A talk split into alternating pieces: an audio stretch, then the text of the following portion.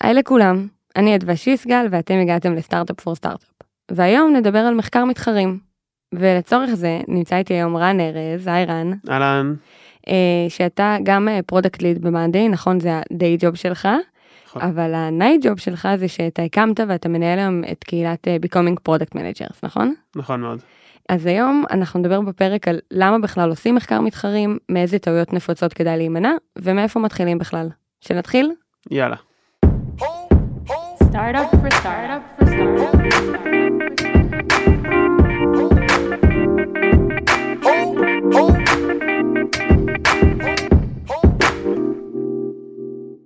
אוקיי, אז אני רוצה שנתחיל את הפרק בלדבר על מה זה מחקר מתחרים ולמה, למה זה חשוב, מה ההזדמנות בלעשות אותו.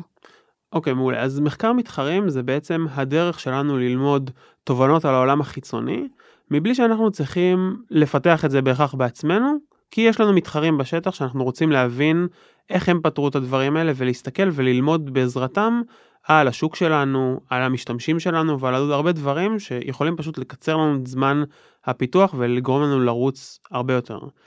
מחקר מתחרים יש לו ערך מאוד גדול בכל השלבים של החיים של אה, חברה, החל מסטארט-אפ מאוד מאוד קטן ועד חברה מאוד גדולה, ואני זוכר ששמעתי פעם אחת הרצאה של עדן שוחט, זה היה במקרה על ניהול זמן, הרצאה מצוינת, עדן נגיד מקרן אה, א', בדיוק, וזו הייתה הרצאה מצוינת, ואחד הדברים שתפס אותי שם הוא שהוא סיפר על סטארט-אפים שהוא בוחן את ההשקעה בהם, ושיש להם תהליך אוטומטי, שהם בשלב מסוים מוציאים תהליך אוטומטי של מחקר מתחרים ב-Ask Wonder, כדי לקבל רשימה של המתחרים של אותו סטארט-אפ שמגיע.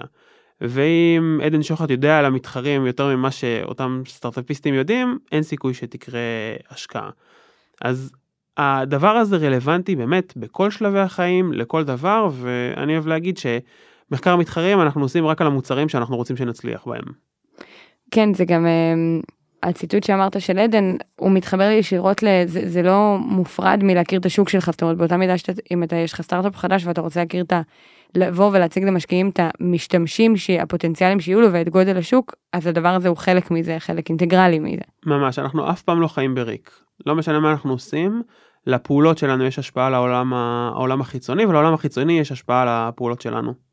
מעולה והאמת שזה מביא אותי לנקודה הבאה שהיא טעויות שאנחנו שכשהתכוננו לפרק הזה אז אתה שיתפת שיש כמה טעויות נפוצות שאתה רואה שאתה בעצמך עשית ושאתה רואה שקיימות בתפיסה של מה זה בכלל אה, מחקר מתחרים אז אני רוצה שנתחיל מהראשונה שהיא אמרנו שמתייחסים לזה כמו טבלה נכון?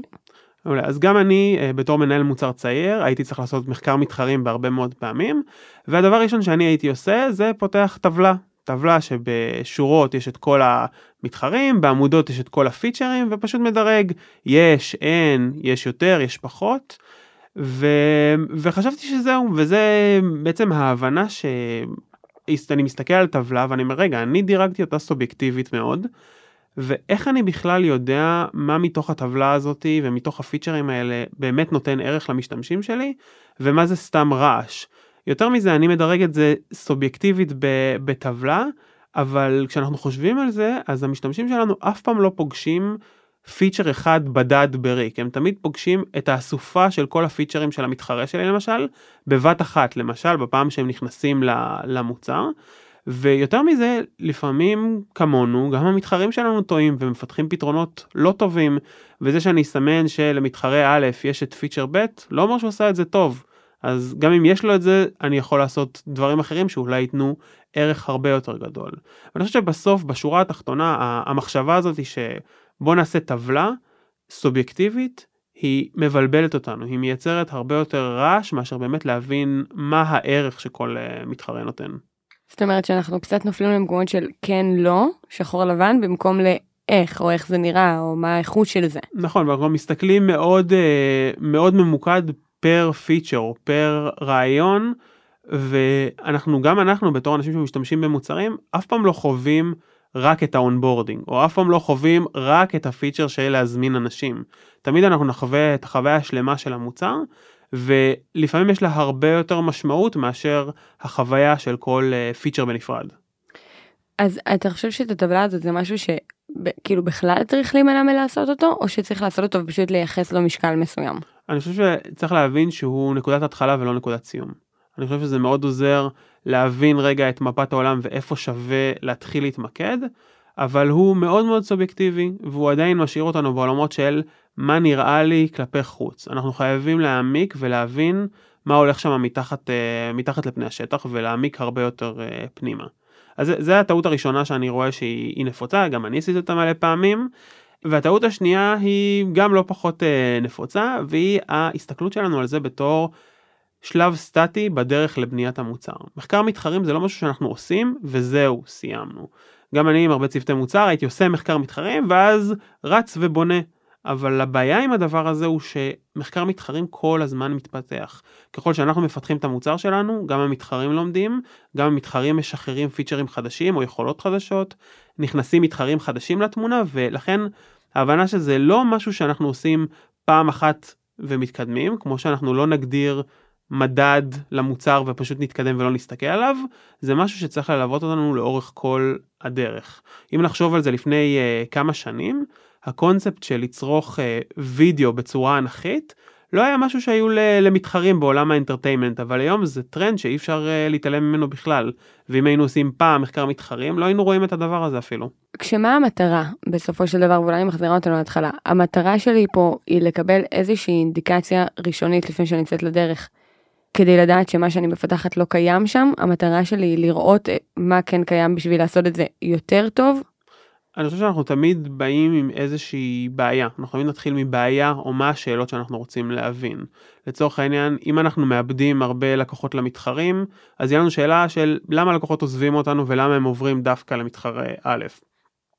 יכול להיות שיהיו לנו שאלות ספציפיות על עולם בעיה, כמו למשל, איך אנשים מנהלים את המשימות שלהם, ונרצה לראות את זה במקומות שונים, אצל מתחרים אה, שונים, אבל הפוקוס תמיד מתחיל מבעצם לשאול את עצמנו מה אנחנו רוצים לדעת על העולם, מה אנחנו רוצים לדעת, והמתחרים הם בעצם אחד הכלים שלנו לגלות הרבה יותר מהר דברים. במקום שאנחנו נבנה פיצ'ר, נשחרר אותו החוצה, נעשה לו A-B טסט, נסתכל על התוצאות, יש לנו משהו שכבר נמצא בחוץ, שלפעמים עושה ממש את מה שחשבנו לבנות, ויש לנו כל מיני דרכים שעוד מעט נדבר עליהם, על איך אנחנו משתמשים בדבר הזה כדי למנף את הלמידה שלנו. אני חושבת שאולי אתה יודע לתקן אותי אם אני טועה, אבל שלפעמים מתוך הדבר הזה יכול להיווצר, למשל במאנדיי, שזה אולי ספציפית למאנדיי, אבל כלי שיכול לעשות אינטגרציות עם דברים אחרים, יכול להיות שמתוך מחקר מתחרים, נבין שאחלה יש כאילו מוצר שכבר עושה מאוד טוב את הפיצ'ר החדש הזה נניח שאנחנו רוצים לעשות, אז יכול להיות שכרגע שווה לנו לשים את הפוקוס שלנו לא על לפתח משהו כזה, לפתח משהו אחר ולעשות איתם אינטגרציה. למשל, זאת אומרת, זה גם יכול לחסוך איזשהו... נכון, זה גם עוזר לנו לזהות הרבה, הרבה הזדמנויות שיש uh, בשוק לשיתופי פעולה או להשלמה של, uh, להשלמה של יכולות. כי באמת המחשבה הזאת היא שאנחנו צריכים לבנות הכל לבד ואנחנו צריכים שהלמידה שלנו תהיה רק מדברים שאנחנו בנינו, היא פשוט נורא מאיטה אותנו ובסטארט-אפים זה יכול ממש להרוג. אה, מעולה ואנחנו נעבור לטעות השלישית שהיא האמת שזה אפילו ממש מביא אותי אליה שהיא הנושא הזה שמתייחסים רק למתחרים ישירים נכון של מי המתחרים שלי. כן אני אני אוהב אה, לדבר עם סטארט-אפים ולשמוע לנו אין אה, אין בכלל מתחרים אנחנו דיסטרפטור זה פעם ראשונה בשוק שעושים את הדבר הזה. אז לא לכולם יש מתחרים אולי אין לכם מתחרים ישירים שהם חברה שנמצאת במדינה אחרת שעושה בדיוק את אותו דבר נכון זה מתחרה ישיר. אבל יש לכם מתחרים עקיפים. יכול להיות שדף ועט זה המתחרה העקיף שלכם. יכול להיות שווייטבורד זה המתחרה העקיף שלכם. אבל משהו קורה היום בחיים של המשתמשים שאתם מכוונים, שמנסים לפתור את הבעיה הזאת, ואם הם לא מנסים לפתור את הבעיה הזאת, אז לא בטוח שיש פה מספיק ערך כדי להרים על הדבר הזה חברה. מתחרים הם משהו מבורך במובן הזה שהם קיימים, הם מראים לנו שיש פוטנציאל לעולם הבעיה, אבל תמיד יהיו מתחרים, גם אם הם לא ישירים, הם יהיו עקיפים, כי אם הבעיה הזאת היא מספיק חשובה, מישהו מנסה לפתור אותה.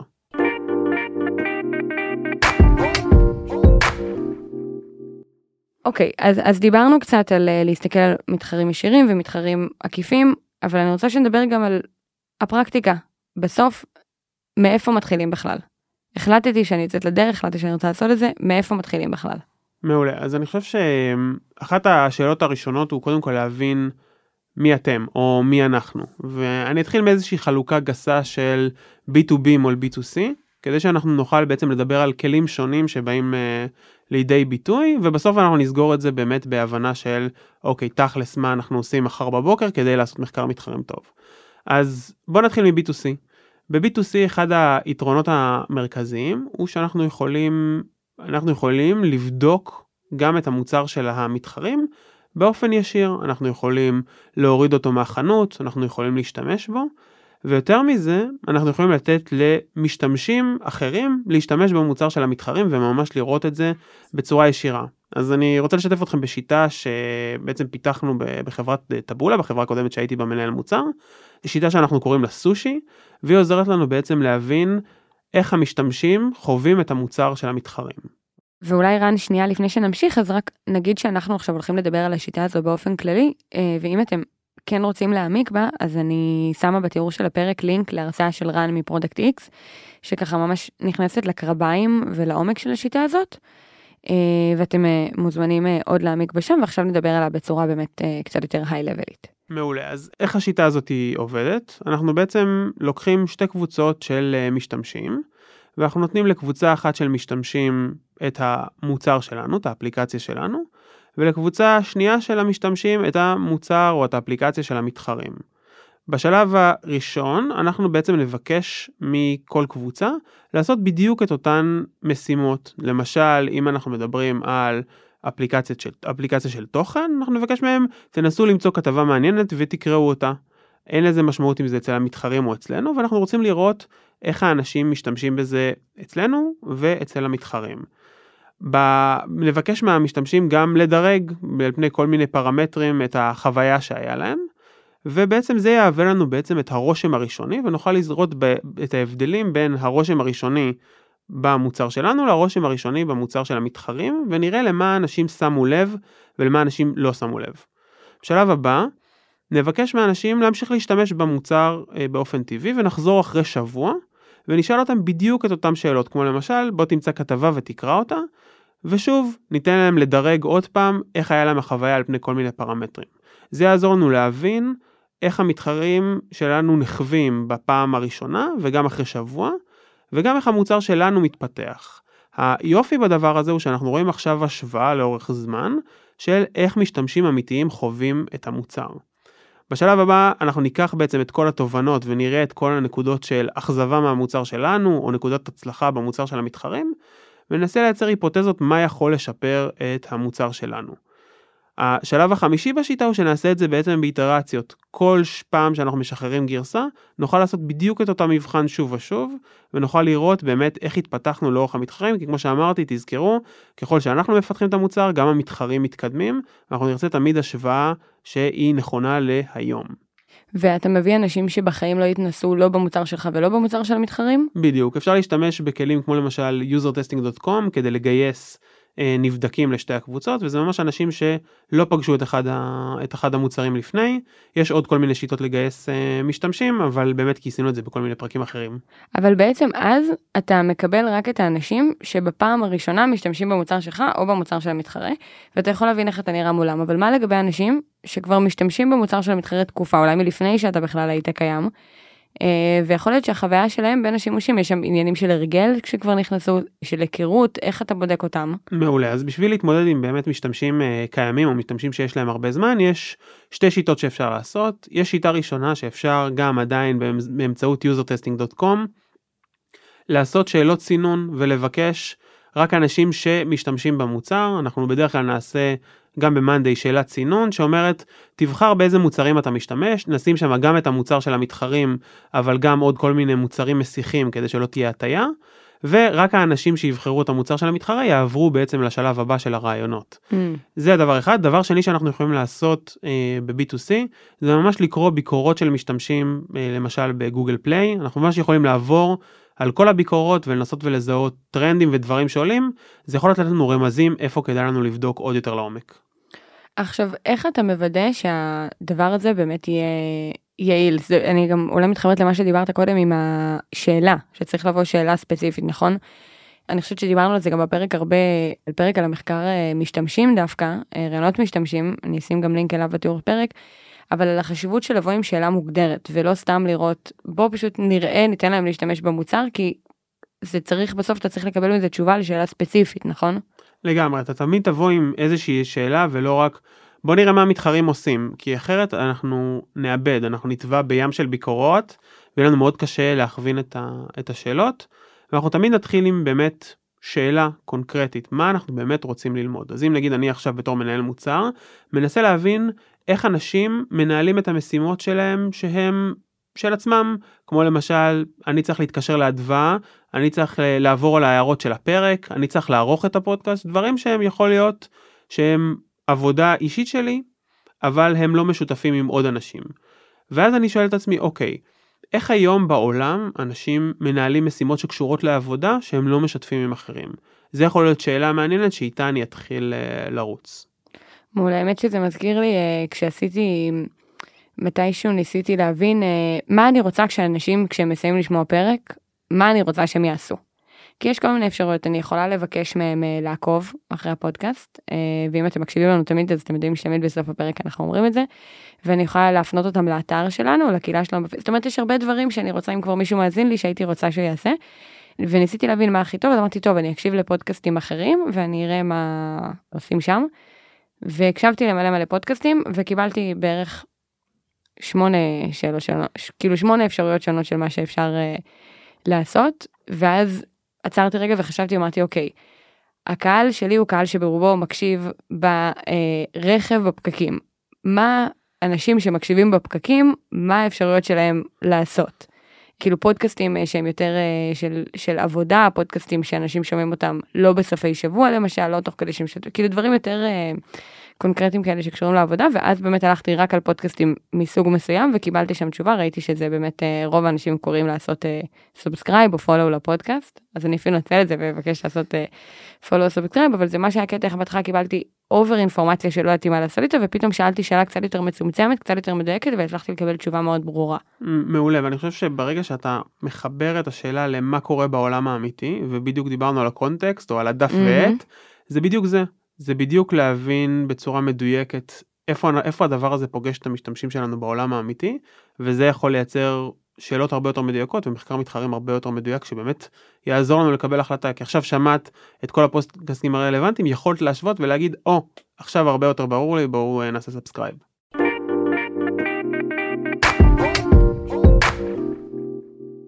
מעולה עכשיו כל זה רלוונטי כשאנחנו מדברים על b2c נכון כשאני רוצה לבדוק איך משתמשים מגיבים אליי. אבל מה כשמדובר ב-B2B ואני מוכרת ל enterprise או באופן פשוט גם אם זה SMBs גם אם זה ל-small businesses איך זה נראה אחרת. מעולה, אז בואו בוא קודם כל נגיד את זה לרוב ב-B2B יהיה יותר קשה לעשות מחקר מתחרים. למה? כי המשתמשים שלנו לרוב צריכים איזשהו ידע מוקדם על המוצר כדי להבין ולהשתמש בו וגם כי לפעמים הרבה יותר קשה לנו לקבל גישה למוצר של המתחרים. יש הרבה הרבה אתגרים זה לא אומר שלא עושים את זה עכשיו בואו נתמודד עם האתגרים הקונקרטיים. אז כמובן שכמו שאמרנו ב-B2C שאפשר לקרוא ביקורות גם ב-B2B יש ביקורות, יש אתרי ביקורות, כמו למשל G2, שממש אפשר לראות ביקורות על מוצרי מתחרים וממש לקרוא אותם. זה given, זה בסיס, ואני סומך על זה שאתם כבר עושים את זה וזה מצוין. בואו נדבר על קצת שיטות יותר uh, מתקדמות ומה בכל זאת אפשר לעשות. אז כשאני מסתכל על uh, מתחרי B2B, אני מנסה להבין כמה דברים. אחד, מה האסטרטגיה שלהם, לאן הם הולכים, מה הם אומרים, איך אני עושה את זה. אז דבר ראשון שאני מסתכל זה אם זו חברה שהיא ציבורית שהיא נסחרת, אני קורא את הדוחות ואני מנסה להסתכל כשהמנכ"ל של החברה מדבר על הרבעון הקודם ועל העתיד, מה הוא בוחר להדגיש, מה מופיע בפסקה הראשונה, מה מופיע בפסקה השנייה, מה נעלם מהדוח הקודם, אם בדוח אחד אנחנו רואים את אסנה מדברים על אוטומציות ואינטגרציות ועוד דוח הם מדברים על זה אוטומציות ואינטגרציות זה הדבר ופתאום זה נעלם, אני אומר לעצמי אוקיי משהו קרה פה. אז זה דבר אחד שמעניין שאני מאוד ממליץ אם החברה נסחרת. זאת אומרת שאתה לא רק זה נקודה חשובה אני חושבת כי אתה לא רק מנסה להבין מה יש כרגע אלא אתה מנסה גם להבין את הסנטימנט הכללי של לאן הולכים ומאיפה הם באו. בדיוק תזכרו זה לא סנפשוט בזמן כמו שאמרנו לא עושים את זה פעם אחת זה זז לאורך זמן אנחנו נסתכל על זה בצורה שהיא יותר דינמית. אז בוא ניתן עוד כלי דינמי שמאוד מאוד עוזר אז יש לנו כלי שנקרא Wayback Machine Wayback Machine למי שלא מכיר זה כלי שמאפשר לנו להסתכל ולראות איך היו אתרי אינטרנט לפני יום, שבוע, שנה, חמש שנים. זה כלי ממש מצחיק לראות איך פייסבוק הייתה פעם, אבל גם כלי ממש שעוזר למחקר מתחרים, כי אני יכול להשוות ממש את דף הבית של כל אחד מהמתחרים ולראות מה היה לפני חודש ומה היה לפני חודשיים. וחוץ מדף הבית של המתחרים אני יכול להסתכל גם על הדפים של הספורט, איך הם אומרים להשתמש בפיצ'ר מסוים, וממש אפשר לראות איך הפיצ'ר הזה יתפתח לפי דף הספורט שלו. אז אני אתן לכם דוגמה קונקרטית, נגיד אנחנו מסתכלים על Anydo, ואנחנו רואים ש-Anydo במשך שנים היו מרוכזים במשימות אישיות, מסך הבית היה טלפון במרכז עם המשימות האישיות, מסתכלים על האתר ופתאום היום אנחנו רואים שהם מסתכלים בכלל על ניהול צוותים. זה מאפשר לי לראות שאו, משהו פה קרה. זה לא יגיד לי למה זה קרה, אבל זו אינדיקציה מאוד מעניינת להתחיל להבין מה הולך פה בדיוק. אז אני כל הזמן בדברים האלה הטיפ הראשון הוא באמת תזכרו שהדבר הזה דינמי אז תנסו להסתכל על מה היה לפני מה יש עכשיו אם זה בדוחות ואם זה ב-Wayback Machine. ואתה מחפש גם איזשהו טרנדים כלליים זאת אומרת אתה מסתכל על כל מתחרה כאינדיבידואל או אתה גם מסתכל על מחפש איזה שהם טרנדים בקרב כלל המתחרים שלך. אז בסוף אני אאסוף את הטרנדים האלה ואני אסכם אותם לטרנדים שקורים גם אצל כל המתחרים. Um, הרבה פעמים אנחנו נוטים לסכם את הטרנדים המרכזיים שעולים אבל דווקא מה שמעניין לפעמים זה אנומליות. כל המתחרים עשו א' ומתחרה עשה ב'. זה פותח שיח ופותח שיח נהדר בצוות על מה קרה פה ומה יכול היה לגרום להם לבחור אה, אסטרטגיה אחרת כי המתחרים שלנו חכמים לא פחות מאיתנו הם גם לומדים כל הזמן וזה ממש חשוב לזכור את זה. אז דיברנו על קצת איך אנחנו רואים את זה בצורה דינמית לאורך זמן איך אנחנו מחפשים את כזה מה הופיע ומה נעלם. בוא נדבר קצת על המשתמשים של המתחרים שלנו. אז אם אנחנו נסתכל באתרים של מתחרים הרבה פעמים אנחנו נוכל לראות דברים מאוד מעניינים למשל אחד המתחרים שלנו מציג את ה roadmap שלו ויותר מה roadmap שלו שהוא מציג באתר הוא מציג גם את האפשרות למשתמשים להוסיף פיצ'רים ולהצביע על פיצ'רים שמשתמשים אחרים הוסיפו. זה הזדמנות נהדרת ללכת על רשימת המשתמשים של המתחרים וממש אפשר בעזרת LinkedIn לפנות אליהם בצורה ישירה ולקבל רעיונות משתמשים עם המשתמשים של המתחרה. ואתה ממש מציג את זה ככה זאת אומרת אתה ממש מציג היי אני עובד במאנדיי אני אשמח לדבר איתכם על השימוש במוצר. אז אני אומר היי ראיתי שאתה מתעס... ממש חשוב לך ניהול משימות הייתי ממש שמח לשמוע איך אתה משתמש בדבר הזה ולהעמיק אין פה איזשהו משהו גם רואים בדרך כלל בלינקדאין מאיפה אתה מגיע ומה לא צריך לעשות את זה בצורה שהיא אה, נקרא לזה סמויה או דברים כאלה. אפשר אבל אנשים ממש שמחים לדבר על השימוש שלהם וכל עוד אנחנו באים עם כוונות טובות ובאמת כוונות ללמוד על הבעיות זה ממש אה, לגיטימי וגלוי. עוד דבר אחד שאנחנו רואים אצל הרבה מאוד אה, מתחרים זה קבוצות פייסבוק או קבוצות בלינקדאין על המוצר. אפשר לקבל שם מאגר מדהים של שאלות ותשובות ולראות מה באמת חשוב לאנשים שהם ממש הסגמנט שאנחנו מסתכלים עליהם איך הם מתבטאים ואיך הם מדברים. אז זה עוד הזדמנות נהדרת. עכשיו, זה משתמשים והבנו בעצם איך אנחנו יכולים כזה קצת לגשת למשתמשים. יש לפעמים במוצרי B2B מה שבאמת מעניין הוא איך עושים setup יותר מורכב, איך מגדירים את המוצר, איך אה, מטמיעים אותו בארגונים וזה שאלות שהם לא פיצ'ר במוצר אבל יכולים ממש להרוג חברות שלמות אם עושים אותם לא נכון. איך אנחנו נכנסים לארגון חדש ועושים הטמעה מסודרת.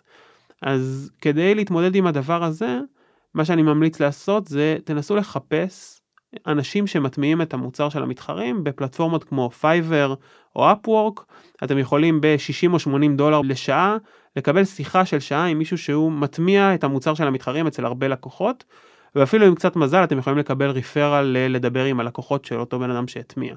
וזאת הזדמנות נהדרת ממש לראות איך נראה ההתחלה ולדבר על הכאבים של setup. אז גם אם הדבר הזה הוא עבור משהו מאוד מורכב, עדיין אפשר ללמוד.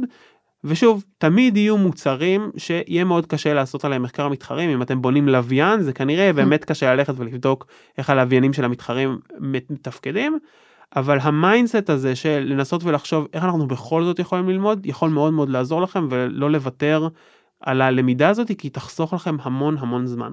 ואיך אתה יודע מה מתאים לך? זאת אומרת, יכול להיות שאתה מזהה איזה טרנד בקרב כל המתחרים שלך, שעכשיו, אה, לא יודעת, עוברים כולם אה, לעשות רקעים סגולים, נניח, בסדר? אני אנסה עכשיו דוגמה, כי אה, מזהים שסגול הולך להיות הצבע החם הבא ב-2023, ואנשים נמשכים אליו, זה גורם להם לצאת לצאת כסף, לא יודעת, ומחליטים ללכת על זה, ואז אתה מסתכל פנימה ואתה אומר, אוקיי, אבל סגול מתנגש לחלוטין עם כל צבע אחר שיש לי במוצר, אני לא רוצה לעשות את זה. איך אתה, כאילו, מה ה-give and take פה בין מה שאתה אומר, אוקיי, אני חייב כאילו to keep up ולהיות באותו מקום שהם מתחרים שלי, לבין לשמור על איזה שפה שלך וייחודיות שלך. אז אני חושב שמחקר מתחרים הוא לא, המטרה שלו היא לא לייצר רשימה להעתקה. המטרה שלו היא לא לייצר רשימה של פיצ'רים שאתם הולכים להעתיק ואת הסדר של הפיצ'רים שתעתיקו. מה שהוא מייצר אבל בצורה מאוד טובה זה רשימה של סיגנלים ששווה לחפור בהם. אז אם כולם עושים רקע סגול, אז או שאנחנו מפספסים משהו שקורה בשוק, או שהמתחרים מפספסים משהו שקורה אצלנו ויש פה הזדמנות. אבל הוא בכל מקרה סיגנל מאוד מעניין לנסות ולהבין למה. מחקר מתחרים לא יגיד לנו למה המתחרים בחרו דבר מסוים, אבל הוא מאוד מאוד יעזור לנו להבין שמשהו פה קורה וששווה לנו או לא שווה לנו לחפור פנימה.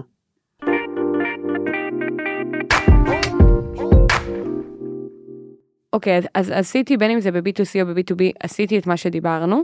מה עכשיו? מה השלב הבא? מה אני עושה עם כל הידע הזה שאספתי? אוקיי, אז עשינו מחקר מתחרים, גם למדנו תובנות מאוד משמעותיות, ואנחנו מרגישים שאנחנו מבינים את המתחרים שלנו הרבה יותר טוב. אסור שהדבר הזה יישאר לכם רק בראש, או רק באיזשהו מסמך שייעלם. זה משהו שאנחנו צריכים לקחת ולשקף אותו לצוות שלנו, לארגון. ההזדמנות פה היא אדירה, כי בעצם אנחנו נפגוש את המתחרים בהמון המון המון מקומות, גם בדילמות שלנו בתור צוות, מה אנחנו בונים, אבל גם אנשי המכירות שלנו שיפגשו את המתחרים כשהם מנסים לסגור עסקה, וגם אנשי הספורט שלנו שעכשיו נותנים תמיכה לאנשים שעברו ממתחרה א' אלינו. היכולת לשתף את התובנות האלה בכל הארגון, ממש יכולה לעזור לנו, אחד, לגלות עוד הזדמנויות שהן לאו דווקא בבניית המוצר, ושתיים, לגלות כאבים שיש היום ללקוחות שלנו שאנחנו יכולים לסגור את הפינה בעזרת המידע הזה. המידע הזה מאוד חשוב, ועצם העובדה שאתם עושים מחקר מתחרים יגרום למידע לזרום אליכם.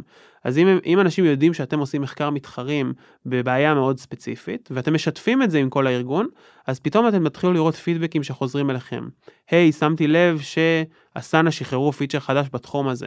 היי, שמתי לב שא', ב', ג' עשו את זה, זה מאוד מעניין להבין מה קרה שם. וזה יהיה דרך בשבילכם גם לגלות מחדש עוד דברים שאולי פספסתם בהתחלה.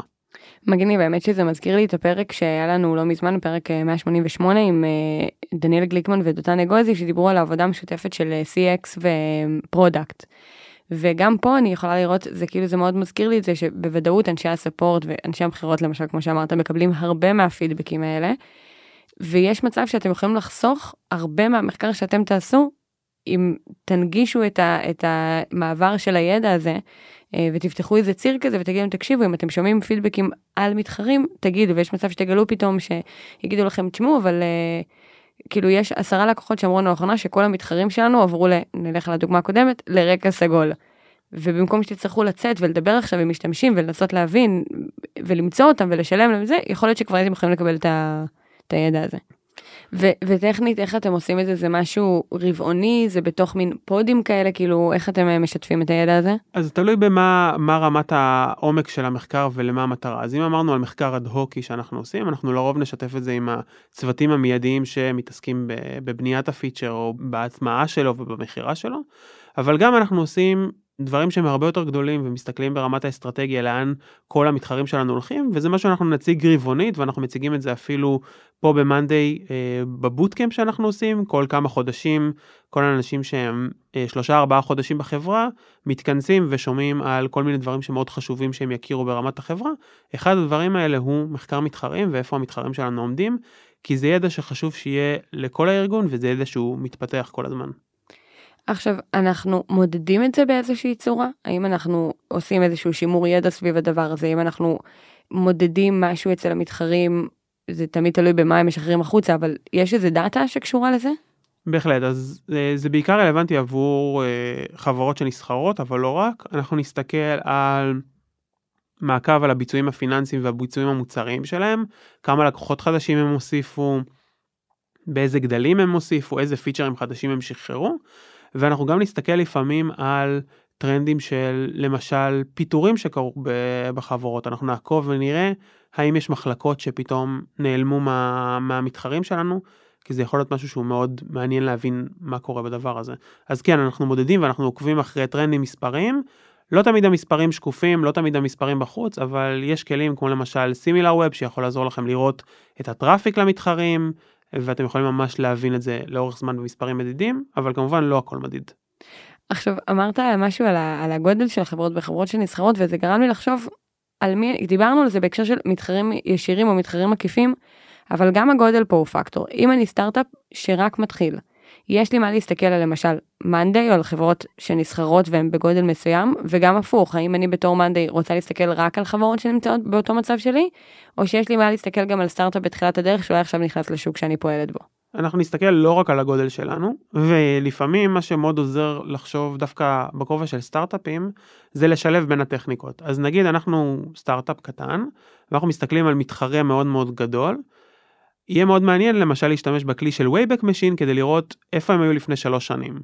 ולהסתכל על הדברים שהשתנו מהדבר הזה, זה יכול לתת לנו אינדיקציות להחלטות שהם uh, קיבלו.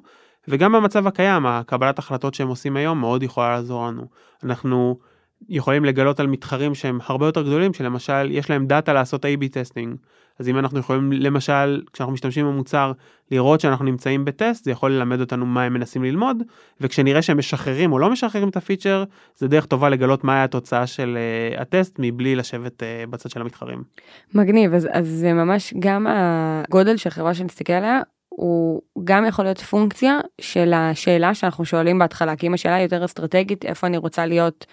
נניח יש לי צוות שהוא עובד long run כאילו פרודקטי מישהו שעובד יותר אסטרטגית שחושב על משהו שעוד שנתיים רק נרצה לשחרר אז יכול להיות שהוא יותר נכון לא להסתכל למשל חברות גדולות ואם אנחנו מסתכלים על משהו שאנחנו רוצים ממש לשחרר בחודש חודשיים הקרובים אז אני כן ארצה להסתכל על מישהו שנמצא פחות או יותר בסדר גודל שלי שאני יודעת שיש לו את אותם משאבים פלוס מינוס. גם, אבל גם אנחנו נסתכל על אה, סטארט-אפים קטנים כדי לראות אם יש דרכים חדשות שלא חשבנו עליהם על, על פתרון. גם הרבה פעמים אנחנו, אנחנו נמצאים בתוך איזושהי קונספציה שייקח לנו לפתח משהו, שנתיים, שלוש, כי זה איזושהי תשתית מטורפת, ואז פתאום אנחנו רואים מתחרה שיוצא עם הדבר הזה תוך חודשיים, ואנחנו אומרים, או, oh, אם הם עושים את זה, כנראה שאנחנו פספסנו משהו קריטי שיכול לקצר לנו את הזמן. בחרנו גישה תשתיתית שהיא לא נכונה, והם בחרו גישה תשתיתית שמאפשר להם לצאת עם כל מה שאנחנו דמיינו בשנתיים בחודשיים, אז אנחנו מפספסים פה משהו ולפעמים עצם זה שמישהו אחר עושה משהו גורם לזה להיות אפשרי גם עבור הצוות שלך ולא רק להגיד אוקיי טוב זה ייקח שלוש שנים אם מישהו עושה את זה תוך חודש אתה אומר אוקיי רגע יש פה משהו שפספסנו. כן האמת שאני ממש זוכרת את זה יש אה, שוב עם מישהו ששומע אותנו עכשיו אז מאזין כבר להרבה פרקים אז זה סיפור מין מורה כזה כבר נהיה שרץ הרבה פעמים על העמודות במאנדי האקתון של העמודות אז ממה זה נולד זה נולד מזה שבמשך. אנחנו הוצאנו עמודה בחודש, אולי כאילו כל מחדש אה, בחודש, משהו כזה, ו, ופתאום ראינו שהמתחרים מוציאים כאילו ברמה הרבה יותר, בקצב הרבה יותר גבוה. פתאום אמרנו, אוקיי, זה אפשרי, אז זה משהו במה שאנחנו עושים כנראה לא תקין, ועשו האקתון, ולדעתי ב-20, לא זוכר את המספרים, אבל ב-24 שעות עשו 30 קולמס חדשים נגיד, כאילו משהו שפעם היה, לפני זה היה לוקח שנה, והיה נראה לא ריאלי בכלל, זה ממש דוגמה, אני חושבת, מעולה לאיך הכלי הזה כאילו יכול גם לתת איזה בוסט כזה של, של ביטחון בזה שאפשר בכלל. רואים את זה הרבה בספורט עם uh, שיאים אולימפיים. עד, uh, עד לפני כמה עשרות שנים לא חשבו שאפשר לרדת מתחת ל-10 שניות ל-100 מטר, אבל ברגע ששברו את הקו הזה, אז פתאום מתחילים לרדת הרבה יותר והרבה יותר. לפעמים כשמישהו מהמתחרים שלנו עובר את הקו וחוצה את הנקודה הזאת מהר, זה סימן בשבילנו שאנחנו אולי חושבים אחרת על הדברים ויכולים לשפר את זה גם. מעולה, אז אנחנו מתקרבים לסיום, ולפני זה אני רוצה לשאול אותך, אם מישהו עכשיו יוצא לדרך ולעשות את זה, אה, לעשות מחקר מתחרים, איזה טיפים יש לך בשבילו או בשבילה שלא לפספס? קודם כל, לבוא עם שאלה מאוד מאוד מוגדרת היטב. אם אנחנו עושים מחקר מתחרים רק כדי להגיד שעשינו, אנחנו לא בכיוון. לעצור, לשאול את עצמנו מה אנחנו באמת רוצים ללמוד, ומה תהיה ידיעת הזהב, מה יהיה הדבר הזה שאני אגלה שיגיד לי וואו ישנה לי את התמונה אם אנחנו עושים מחקר מתחרים וזה לא ישנה לנו אחר כך את העבודה לא בטוח שזה שווה אז להדגיש רגע את העולם של הבעיה. שתיים לזכור שזה לא רק מתחרים ישירים זה גם מתחרים עקיפים ולהבין שיש קונטקסט לדבר הזה אנשים משתמשים במוצרים בעולם האמיתי ולא בריק.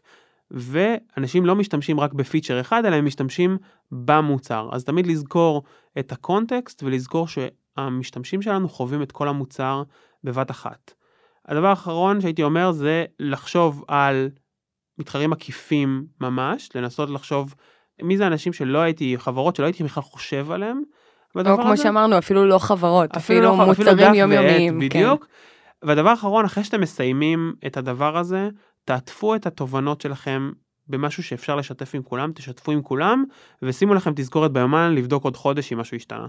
מעולה, ואני אגיד שבאמת אני לוקחת מהפרק אה, הרבה את העניין הסטטי, כאילו אני מודה שאני נכנסתי לעבודה המשותפת שלנו על הפרק הזה מתוך מחשבה שמחקר מתחרים זה משהו שעושים פעם אחת לפני שיוצאים לדרך ואחר כך אני כבר רצה בקצב שלי. אה, ודווקא לראות את זה בתור איזשהו חיבור לשוק וחיבור למה שקורה שם בחוץ, בסוף הרבה פעמים אני חושבת שבתור חברה אנחנו מאוד בקלות יכולים להישאב ולעבוד באיזה ואקום, נכון, אנחנו כולנו בתוך הבניין הזה או בתוך המשרד שלנו, וזה איזשהו כלי שכל הזמן מאפשר לנו להישאר מחוברים למה שקורה בחוץ. בדיוק, אז תעשו מחקר מתחרים רק על הדברים שאתם רוצים שיצליחו. אה, יפה מאוד, ובזה, במשפט המחץ הזה אנחנו נסיים.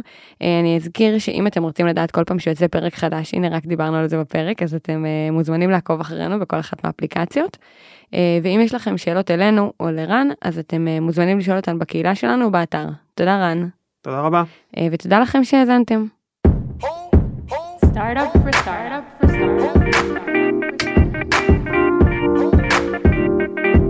Oh, oh.